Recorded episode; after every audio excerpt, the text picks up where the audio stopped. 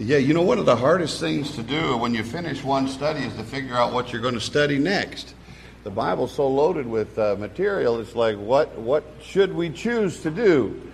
And so, as I was praying and thinking about uh, getting things started, I was just looking across uh, in my library. I got a wall of books there in my office, and uh, looking at it and thinking, is there something there that could just kind of spark a little interest? And uh, and the Lord just kind of directed me to a little book that I read years ago uh, on Elijah. I picked it up and I read through it, and I said, "Yeah, that would be a good that would be a good lesson to to go into." And I'm not doing it just the way that guy wrote the book. It just it just kind of gives me some ideas as to where to go.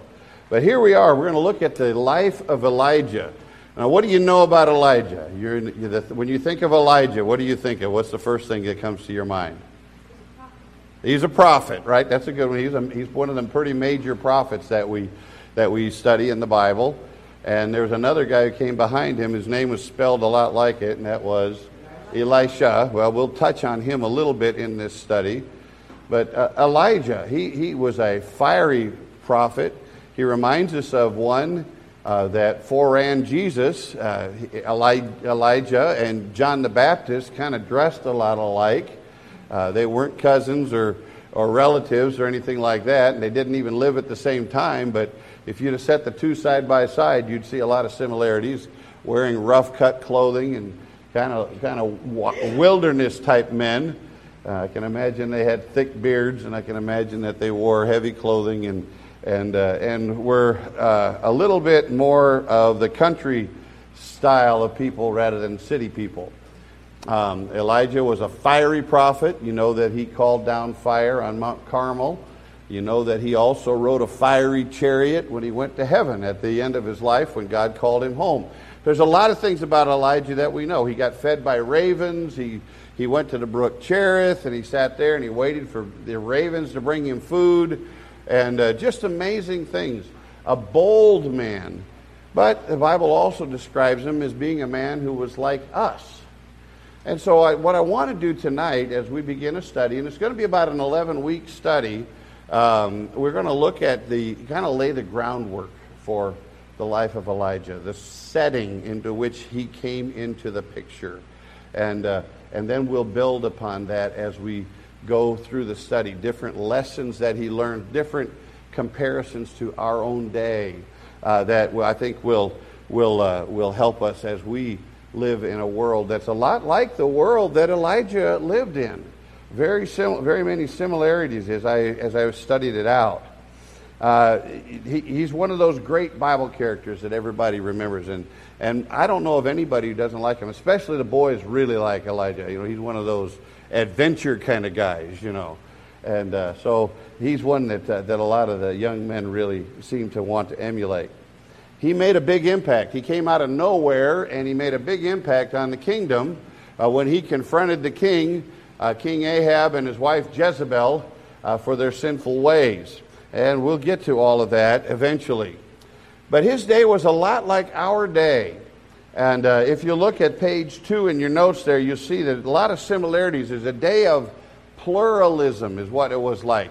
Pluralism. It's a word that we don't use a lot. But basically, when you think of something plural, you think of more than one, right? And not, not just single, but plural. Uh, when you use pronouns, there's singular pronouns and there's plural pronouns, which talks about more people than just one person. And so this is the idea of pluralism. What is that? It's the idea of all these different religious ideas are all going on at the same time and they're all okay. It's the idea that my truth is as good as your truth. You have your truth, I have my truth, and I'm going to build my world on my truth, and you build your world on your truth, and I won't bother you, and don't you bother me. Do you ever hear that in our world today? Well, that's a lot of what was going on here in Elijah's day. And uh, we'll look at that. Now, Elijah, again, was in the northern kingdom of Israel. And we'll get to how that all happened. We're just going to kind of review a little bit of Israel's history and how it came to this point. But the seeds of this pluralism began a long before Elijah's day. Now, Israel became a pluralistic religion when it began to kind of reject God, is what happened. Um, if you remember, way at the beginning of Israel's history, let's just, we won't go all the way back to Abraham and Isaac and Jacob. Let's go back to the day when they left the land of Egypt out of their captivity. They'd been in captivity for 400 years, and they headed out into the wilderness to go to the promised land. And, uh, and Moses had gone into Egypt and said to the Pharaoh, Let my people go. And, uh, and God, God directed him to do so. And then they headed out into the wilderness.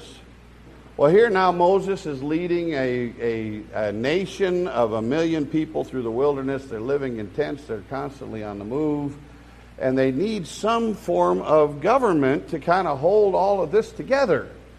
And so God gave them the law, the Old Testament law, those two stone tablets that Moses was up on top of the mountain. God gave him other laws as well that went along with this, and, and those initial, these Ten Commandments, and all of those things. That was the law that ruled Israel. That was the law by which God governed these million people that were wandering through the wilderness. This, this was the, the law of the land. And God Himself was the king. They call it a theocracy. There we had no pluralism. We had one God and only one God and one law and only one way, and that was the way Israel was to be. They were to follow the Lord. But then you'll remember that over the years, God directed Moses to uh, build the tabernacle, and that was all. All the worship was to take place around the tabernacle, the sacrifices, the offerings, uh, all of the incense, and all of the worship was centered around that. It was in the middle of the, the, the all of the tribes of Israel. And as they moved from place to place, the temple was always right in the middle of wherever they went. And so God was the center of Israel. God was the center of it all. God was in charge. One religion, one God, one way. And that was the way God wanted it done. But then, over the years, Moses passed off the scene, and then you know Joshua stepped in and, and led. He'd been following Moses, and he knew all the laws, and uh, he knew the way that God had provided for Israel up to that point, and he led Israel for a while. And then God took Joshua off the scene and God sent in some judges. And these judges came in and ruled over the land. Uh, the 13, 12, 13, 14 judges, something like that. And they, they came in at different times throughout Israel's history. Now, if you remember the book of Judges, what began to happen was Israel began to do things their own way. Everyone did according to his own thinking. And so the nation of Israel went into captivity. God allowed that to happen. And he would send judges to them when they repented, and they would be delivered and come back. And they'd be all right with the Lord for a while. Then they'd fall back into sin, and over and over again, this judges cycle that you read about in the book of Judges. And then we get to the end of the time of the judges, and you have this man named Samuel, who was kind of a combination judge, combination prophet, and he was, an, he was a, a, very unique individual that God brought in. He had a little bit, he grew up in, a, in the, uh, in the uh, tabernacle, in the worship there, so he's kind of like a priest as well. And he was the leader of Israel. And then as he was getting ready to step off the scene, he wanted to set up his sons to be the judges that took over Israel. And Israel said, No, no, we're not going to follow those men. They're not godly, they're not like you, we don't want them. And they began to say, well, we want to be like the other nations. We want to be like all everybody else. We want to fit in with what everybody else is doing. And so they went to Samuel and basically demanded a king. Well, King Samuel was was upset by that, and he went to the Lord about it. And God said, "No, it's all right. They haven't rejected you; they've rejected me." And then God permitted he allowed Israel to choose their first king. And so then we have the United Kingdom of Israel under the guidance of the man who was taller and tanner and more terrific than everybody else, King Saul. And uh, he started off very humble, but then he got arrogant. And before you knew it, he was walking away from the Lord, and he got and his heart turned away from the Lord and he got into trouble. So God had to remove Saul, and you know how that happened. He was killed in battle His sons were killed in battle. But before that, God had said, All right, there's a young man who is faithful to me, and he is a young man who loves me, and he will follow me, and he has a heart for me, and he's the one that I want to be the replacement for Saul. And King David steps up to the throne. And Israel is rising to its pinnacle. Yes, they have a human king, but this human king is walking with the real God of Israel, uh, uh God, the God of heaven. And, and the nation is coming together, and, and, and, the, and then David gets a heart and says, You know, for all these years we've been worshiping God in a tent, and I have a nice house. I think God deserves better than this. And he decided, and he talked to the Lord about it, and he wanted to build a temple. And he talked to Nathan the prophet, and Nathan told him to go for it. And then later on, God said, No, David, you're not the one.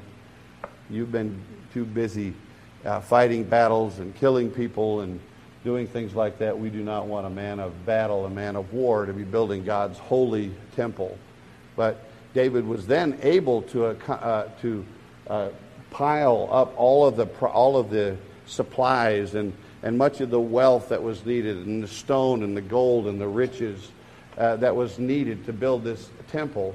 And God placed it also into the heart of his son, Solomon, to build this beautiful temple. And when Solomon built this temple, that was the pinnacle of Israel's uh, Israel as a nation. They have this united kingdom. They've had three kings now. Solomon's the last one. And, and he asked for wisdom. God gave him wisdom and uh, God gave him riches, and God gave him honor, and all the nations of the world came and recognized Solomon as being the wisest man, and recognized the beauty and the glory of God's temple. And so God was exalted during these times. But he was the centerpiece of it all. Remember, he was the centerpiece. It was God. It was all about God. Well, then Solomon began to take on political wives from the Gentile nations all around him. And he took on a lot of wives. And he began to live for sensuality, and he started living like the book of Ecclesiastes describes rather than like the book of Proverbs describes all the wisdom of God. And he started to experiment with all sorts of things, and he got turned. His, the Bible says that his wives turned his heart away from the Lord. And these Gentile wives who come in don't just come in with their beauty and their clothing and their riches and their political clout. They come in with their religions as well. And so the seeds of pluralism were laid during the days of Solomon when compromise took place for political reasons. And the nation of Israel then begins this long decline from the days of Solomon. So uh, we go on to the next page, and we can see what happens after this. Solomon had a son. His name was Rehoboam. And Rehoboam, you know, was a foolish man. And uh, he was getting ready to take over his father's throne. And Rehoboam was given a decision to choose the advice of either the old men or the young men. And he listened to both groups and the older men said, Take it easy on the people. Solomon about taxed them to death. You need to take it easy on them. And if you'll take it easy on them, they'll follow you. And the young men said, No, you show them how strong you are and tell them you're tougher than your dad was. And you tax them harder and you get more money out of it. And you rule with an iron fist. And uh, of course, that all turned against him. And of course, God because of the beginning of this pluralism that was sneaking into Israel, where their hearts were being divided from God. Yes, they still had the temple. Yes, they still had temple worship. Yes, they had those things. But they were also allowing these other side religions in the same nation. And the nation was being divided spiritually because of compromise. These things happen. Why it's so important that we stay diligent in our personal lives, that we stay close to the Lord. Why we as a church need to stay close to the Word of God. Why we as a church need to stand for truth. Why we as individuals need to stand for truth. And yes, we do love the lost. And yes, we do care for their souls. But we have to remind them that there's only one way to heaven, and that's through Jesus Christ. And we need to let them know that all their religions and all their good works and all of the other things that they're counting on will not get them to heaven, and that it destroys a relationship with the one true God whom they really need to know. So it's important that we learn to take a stand when everybody else is saying, My truth is good as your truth. No, it is not. My truth is only good as long as it lines up with the truth, and that is the truth that comes from God's Word and God Himself. This is why we need to read our Bibles. This is why we need to know our Bibles. This is why we need to stay true to what this book teaches and preaches. So, I hope that you've already made up your mind this year to read your Bible through. If you haven't, make up make up your mind to do so. And and listen, it's not a contest. It's not a race. If you can't, if you, some of us read faster than others do. I had one lady tell me one time, Pastor Dan, you read really fast, and I, and I probably was reading fast that night because I was looking at the clock, going, we got to get through this. Uh, but but we need to we need to read enough to know what God's word says, but we also need to be able to meditate upon it and let it sink into our hearts. So find that balance between rushing through your Bible reading and and and getting to understand what it is saying. So read as you comprehend it as you read. So this beginning of compromise and the beginning of the fall of the nation of Israel began during the days of Solomon, even while it was at its peak. What a sad thing. What a sad thing. Pluralism will destroy us if we allow other beliefs to come into our own lives. If we allow our, uh, it'll destroy our nation if we don't get returned back to God. We need revival that takes us back to the God of Israel, the God of Abraham, Isaac, and Jacob, the Lord Jesus Christ. Now, on page three, you have a map there. I just want you to see it so you can take a look at it. I got this out of one of my Bible programs. I think it comes from the Moody Bible Atlas or something like that. And uh, I thought it was an interesting map. You'll see there in uh, the left-hand column or left-hand corner, the, the, the, in, in pink, you got Judah. That is the southern kingdom. That is what was retained by Rehoboam because after he decided to come in with that iron fist, he divided the nation, and part of the nation went to the north to, you see, the blue area called Israel. That is the northern kingdom. In the south, you have the, the, that pink reddish area. That is two tribes that followed and stayed faithful to Rehoboam. The kingdom to the north, the blue area, Israel became known as the northern kingdom. Those are 10 tribes that rejected Rehoboam and went after one of his servants, Jeroboam, and allowed Jeroboam to become the king. Now, another thing I want you to see as you look at that map, look in the blue and look in the pink section there for a minute. Up in the top of that area called Judah, you see the, the town of Jerusalem, right? That's where the temple was. That's where God placed his temple. That's where God wanted it to be. That's where David, the city of David, this is where Solomon set up headquarters for all of Israel. Notice this, if you put both of those nations together, Judah and Israel is kind of centrally located, right? So, what a perfect place for, for a, a capital city for a nation of Israel that was united. But when it was divided, the nation of Israel in the north did not was was not within the boundaries of where Jerusalem was. The main thing uh, that was in Jerusalem was not only the king's palace, but the temple where worship took place. Now, Jeroboam, who's now ruling in this northern kingdom, he has quite a mess in front of him. What am I going to do? Am I going to allow the people in my northern kingdom to go down to the southern kingdom of Judah so, so they can worship the Lord? And basically, his idea was no. We still want to worship God, but we're going to do it our own way. Again, compromise taking place. Now, on the right hand, just right of the map, you see there's a kind of a, a, a little area that talks about the southern kingdom of Judah.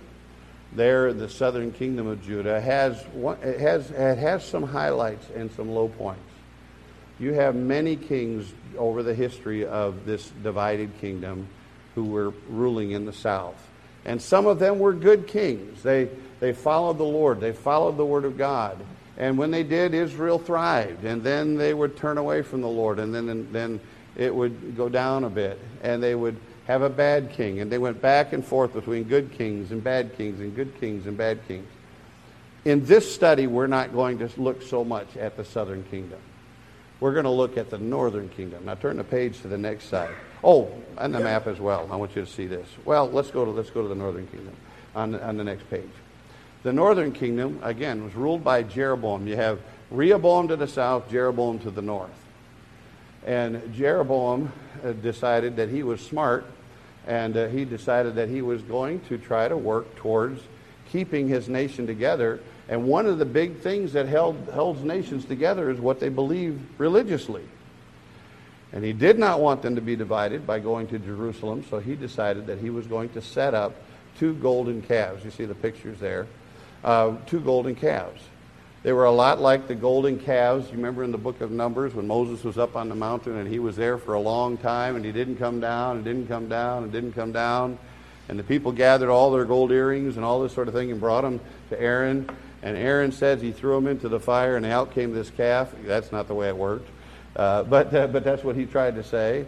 And uh, Moses came down from the mountain and the people of Israel all worshiping around the golden calf. So I think that's kind of where the idea of the golden calf came from. Why a golden calf? Why a calf? Why not a horse? Why not a elephant? Why not a zebra? I don't know. Why not something like that? Well, because what were they when they sacrificed to the Lord? What did they bring? They brought bulls and they brought oxen to the Lord. And so the golden calf represented the worship of God in the northern kingdom. Now, that's not what God said to do. That was not God's way of doing it. It was Jeroboam's man made religion so that he could say, I'm worshiping God, while in fact they were worshiping an idol. Now, where did they set these up? Go back to your map on page three, and you can take a look there in the blue section that deals with Israel. And there were two of these golden calves set up. One of them, just north of Jerusalem, just across the border into the northern kingdom, is a little town called Bethel. Bethel is a, an important place. It was part of Jacob's history, it's part of the history of Israel all along. But here it's part of the northern kingdom. Oh, also look to the right of that, and you see the town of Jericho. We'll get to that in just a little bit. I just want you to see where these places are. Those were in the northern kingdom. But Bethel is one of, is the, one of the southernmost points of the northern kingdom. You've heard of North and South Dakota. They're both north, right? But one's south of the other one. Right? This is the idea here. You got the northern kingdom and the southern part of the northern kingdom, and that's where Bethel was. That's where one of those golden calves was placed. Why? For convenience sake. The people who are in the south, they could all go that way and go worship there without going to Jerusalem. They could get close, but they didn't get to Jerusalem. And then you have to the north, way up to the north, all in, the, in between the pink, or, the pink uh, of Aram or Syria and, the, and uh, Phoenicia to the left, you have the town of Dan. I like that name, but I didn't like what they did there. Okay? Dan is the place where they put the other golden calf. So that the people who lived in the northern part of the northern kingdom would have a place where they could worship. And so they would go up there. So you see how he, he made religion a convenient thing. He made it a tolerant thing. He made it a beautiful thing. These golden calves, I'm sure, were not ugly things. And he also did something else. He didn't expect and require what God required for uh, the priests who led that worship. The priests who led that worship were supposed to be from the tribe of Levi, but he said, no, we'll just take anybody who wants to do it. And so we're going to make it convenient. We're going to make it a matter of popularity. We're going to make it a matter of being nice to everybody. And where you were excluded before under God's old laws, you can be a priest now because that makes you happy and you want to do that. You see, he's rejecting God's truth for Jeroboam's truth. He's saying, My truth is as good as God's truth. And wow, is he ever wrong. After that, the time of Jeroboam, that northern kingdom, all those ten tribes up there, not one, not one of those kings were good men. Not one. They were all idol worshippers. They were all rejecting God. They were all living by their own truth, their own way. They allowed pluralistic religion to seep into the northern kingdom and adopted it and made it the norm rather than the worship that God prescribed in Jerusalem of the one true God. Everything was tolerated. And later on, we'll see that everything was tolerated except the truth. Except the truth. Isn't that like our day? Isn't that just like our day? You can say anything you want to say, but don't you preach about heaven and hell. And don't you try to tell me that Jesus is the only way to heaven. And don't you try to tell me that Muslims are going to go to hell and those who reject Jesus Christ are going to go to hell. No, no, no. That's not nice. That's not proper. We won't tolerate that. That's the way we live in. That's the world we live in, isn't it? That's the world we live in. So, let's look in page 3, and I'll read there from 1 Kings chapter 12 what Jeroboam was thinking and what his religion was. Uh, in the middle of page what is it, page 4. Jeroboam built Shechem in Mount Ephraim and dwelt therein, and went out from thence and built Penuel. And Jeroboam said in his heart, Now shall the kingdom return to the house of David, if these people go up to do sacrifice in the house of the Lord at Jerusalem. Then shall the heart of this people turn again unto their Lord, even unto Rehoboam king of Judah. And they shall kill me, and go again to Rehoboam king of Judah. Whereupon the king took counsel and made two golden calves, and he said unto them, It is too much for you to go up to Jerusalem. Behold thy gods, O Israel. Isn't that what Aaron said in the wilderness about the, the calf in the wilderness? Behold thy gods, O Israel, which brought thee up out of the land of Egypt. No, they didn't. And he set the one in Bethel, and the other he put in Dan. Dan. And this thing became a sin for the people went to worship before the one, even unto Dan, and he made an house of high places and made priests of the lowest of the people, which were not of the sons of Levi.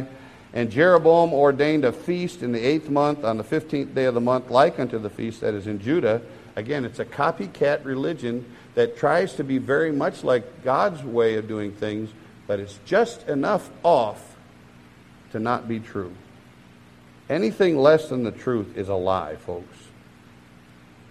He made it like unto the feast that is in Judah, and he offered upon the altar. So did he in Bethel, sacrificing unto the calves that he had made. And he placed in Bethel the priests of the high places which he had made. So he offered upon the altar which he had made in Bethel the fifteenth day of the eighth month, even in the month which he had devised of his own heart, and ordained a feast unto the children of Israel. And he offered upon the altar, and he burnt incense. Now, there's more to this idolatry that went on besides this. He also allowed, at the bottom of the page, you see these, these figures on the right hand side, the bottom, bottom corner. Those are Asherah, idols to Asherah. Asherah was a fertility goddess. Everything about this Asherah goddess was sensual and, and, and supposedly attractive in that way. And if they didn't have the skill to make a statue that was sensual enough, uh, they just would build, they would just carve a tree into a pole, something like what a woman would look like, and they would worship the Asherah pole. In the King James, they call these groves. You read about them in the day of Gideon, you read about them in the day of Ahab, you read about them uh, in many different places in Israel. These groves. These groves were not just, oh, we're just going to go out in the, worship, the tree and out, out into the woods and worship these groves were Asherah poles, Asherah uh, places of worship for the goddess, the false goddess Asherah. So, I couldn't tell if that was a sneeze or an amen there for a minute, but it sounded more like a sneeze. But anyway, so we have now in the northern kingdom a plurality of worship of, of, of a start, uh, starting. You have the, the worship of the calves. Now you have the worship of the Asherah poles. And you're going to see that it declines even more from there. Now, there was a prophet named Ahijah who spoke out against, uh, uh, against Jeroboam. Jeroboam had a son who got sick, and, the son, and, his, and he sent his wife over to this prophet to see what was going to come of his son.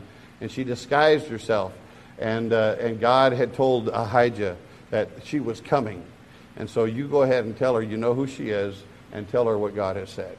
On the top of page 5, you see the prophecy that Ahijah made because of Jeroboam's choice to live with pluralistic worship that was divided against the, the, the one true God. In 1 Kings chapter 14, verses 15 and 16, Ahijah said, The Lord shall smite Israel as a reed is shaken in the wind. And he shall root up Israel out of his good land which he gave to their fathers, and shall scatter them beyond the river, because they have made their groves. This is those group of trees, they're carved to Asherah poles, provoking the Lord to anger. And he shall give Israel up, that's the northern kingdom, because of the sins of Jeroboam, who did sin, who made the nation to sin. This ungodly, wicked leader led the entire half of his northern kingdom into idolatry. Matt Recker made a comment there in, the, in that little orange box there that described what happened after the day of Jeroboam. Remember, Jeroboam was the first of the kings of the northern kingdom. All the other kings followed in his steps. They all continued with this calf worship. They all, to a certain degree, allowed the pluralistic worship to continue in the northern kingdom. And the result of that was the judgment of God. False religion, mass murder, suicide, and drunkenness characterized the royal line after Jeroboam all the way through until it came to Ahab, the most wicked of all of them. Ahab was the king who was ruling over the northern kingdom of Israel when that hairy, bearded ruffian from Tishbe shows up and says, It's not going to rain until the Lord says so. Elijah. This is the nation into which Elijah stood. Now, we admire Elijah because he stood for truth. But in many ways, he stood alone. And that's why I want to study this. Because we live in a day much like the day of Jeroboam and the northern kingdom of Israel. And you and I make, need to make up our minds to stand like Elijah did. Stand for the God of Israel. Stand for truth. Tell the truth when nobody wants to hear it. Well, Jeroboam passed his idolatry on to his son Nadab. Nadab ruled for a short time. You can read about him in 1 Kings chapter 15, verses 25 to 31. He didn't reign for long. In the charts, you can see how long these different kings lived and uh, how long they ruled. And uh, he was murdered by Baasha, B A A S H A, Basha or Basha, however you want to say that name. And he murdered not only Nadab, the son of, Jehosh, son of Jeroboam, he murdered all of Jeroboam's sons, just as Ahijah the prophet had prophesied. God was going to take him out. God was going to take his entire kingdom out. God was going to take his, his, mon, his uh, dy- dynasty away. And then Baasha became the king for a while. And then he turned it over to his son Elah. You can read about him in 1 Kings chapter 16, verses 6 through 14. And he only ruled for two years before his son, or Elah, and all of Baasha's sons, the one who murdered Jeroboam's kids, was killed by somebody else. You see how these, this wickedness just ran ran rampant in this northern kingdom. A military leader who served under Elah, named Zimri, came in and wiped out Elah and wiped out all of Basha's other relatives. So the Basha dynasty was wiped out by Zimri. Well, the children of Israel didn't like that. And so they went after him and they decided that they were going to set up someone else to be the king. Of course, they couldn't make up their mind who they wanted to be his king. So they took out Zimri and replaced him with a man named Omri. And some of them didn't like Omri, so they, re- they added another guy named Tibni. I call him Tiny Tibni because you don't see much about him anywhere in history. You don't see he didn't even make the chart here. Uh, he was not there very long. And Omri steps in and he wipes out. Actually, he didn't wipe out Zimri. Zimri took care of that himself. Zimri saw that, the, that he was not popular among the people, that he was not accepted by the people. And so he pitched a fit and he went into the royal uh, palace and he killed himself and lit the place on fire and burnt the house down on top of him. See what these judgments come up, the judgments of God coming on these wicked kings. Omri takes over, and Omri is a builder, and he he goes in and he makes a deal with the people of the land, and he buys a town, and he turns it into Samaria. Now you've heard of Samaria, right? Remember Jesus went and saw the, the Samaritan woman at the well? All right? And Samaria then becomes the capital city for the northern kingdom. Look back at your map and you can kind of see where that is. It's kind of in the middle of, of the blue area. They're off to the left uh, below the orange uh, Phoenicia, uh, right in that area near Mount Ebal and all of that. And that becomes the capital city.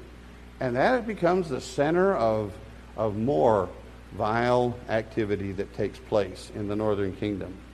And Omri rules for a while, builds a lot of things, and then he turns it over to his son. He's established wealth, he's established his kingdom, he's established himself. He allows the golden calf worship to continue, he allows the Asherah worship to continue, and then his son, named Ahab, comes in. Omri was worse than any of the kings before him, and Ahab comes in, and he's even worse than his dad. Ahab was one of the most wicked kings, and for the next 22 years, Ahab has a firm grip over the northern kingdom of Israel. And in the process of gaining that notoriety as king, he decides, like Solomon, to make a political alliance with the Sidonians. On the map, they're up on the left, or the Phoenicians. Yes, Sidon is in the center of Phoenicia. And he brings in what he considers to be the most beautiful woman in the world. And we know her as the most wicked woman in all the Bible, named Jezebel. And Ahab and Jezebel formed not a loving relationship. They were, they were not in love with each other. It was a political relationship. She got things from him, and he got things from her, and all they did was feed on each other.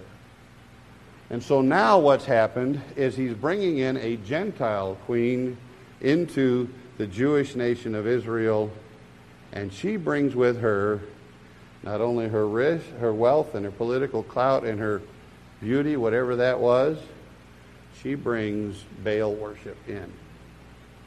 So now the pluralism of religion is growing. Golden calves, Asherah poles, and now temples for Baal are established. What a horrible thing that they brought in. Now, let's go to the next page. 1 Kings chapter 16, verses 29, on page 6 now, verses 29 to 33.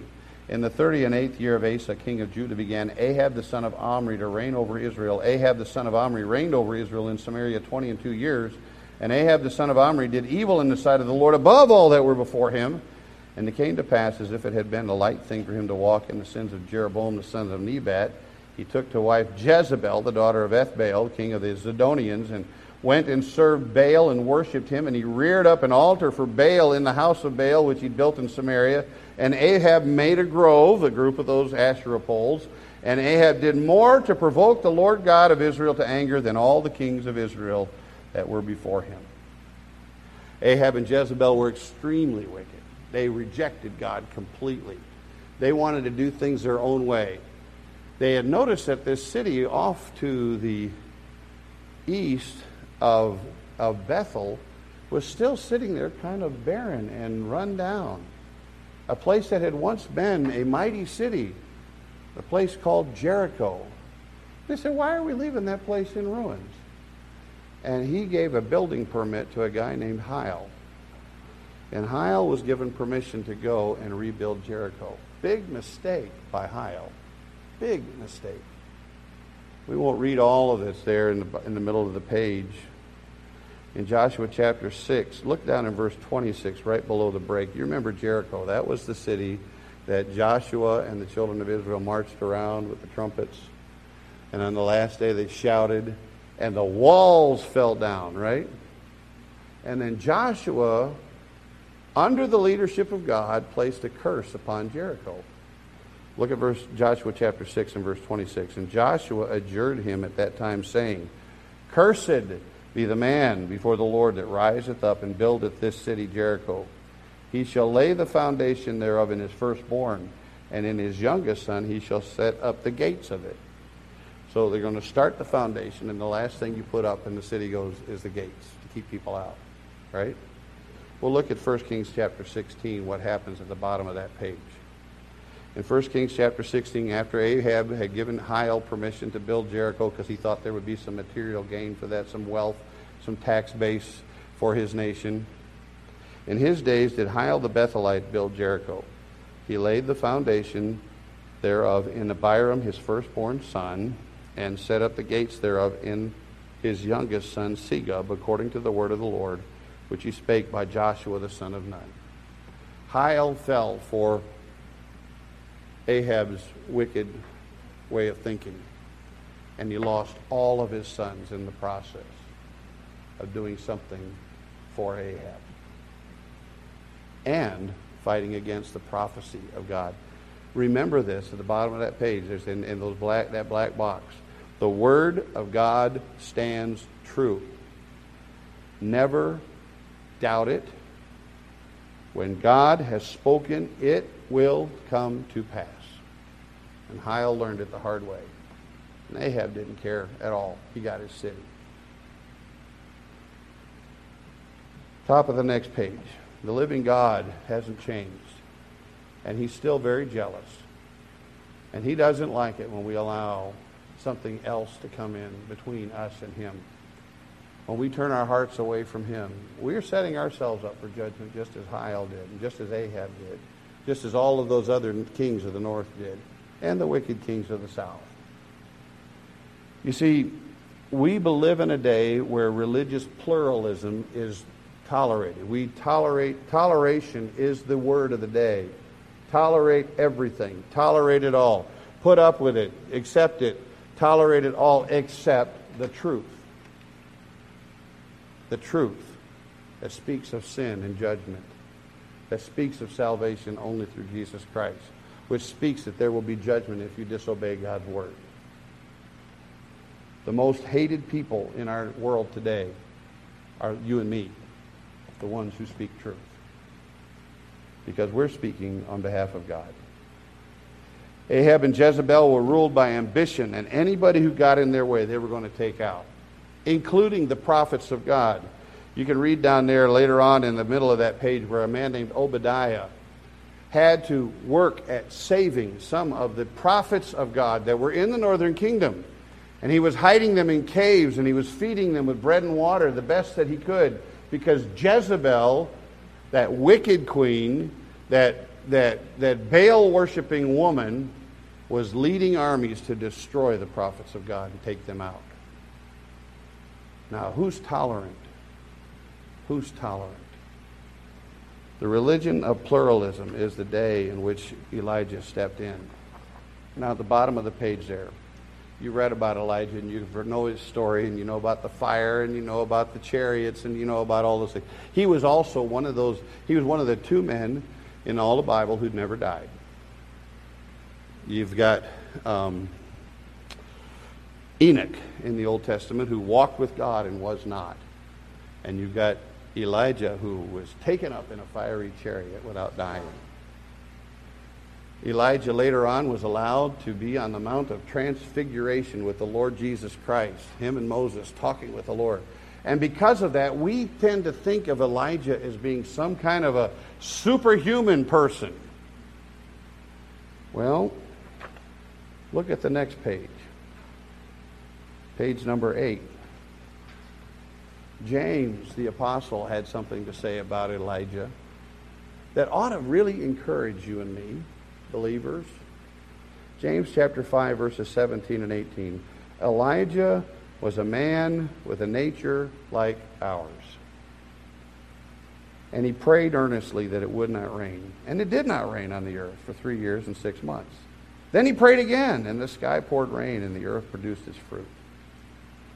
You need to understand. You look at Elijah and you say, he was powerful. He was mighty. He was a great man. And he was.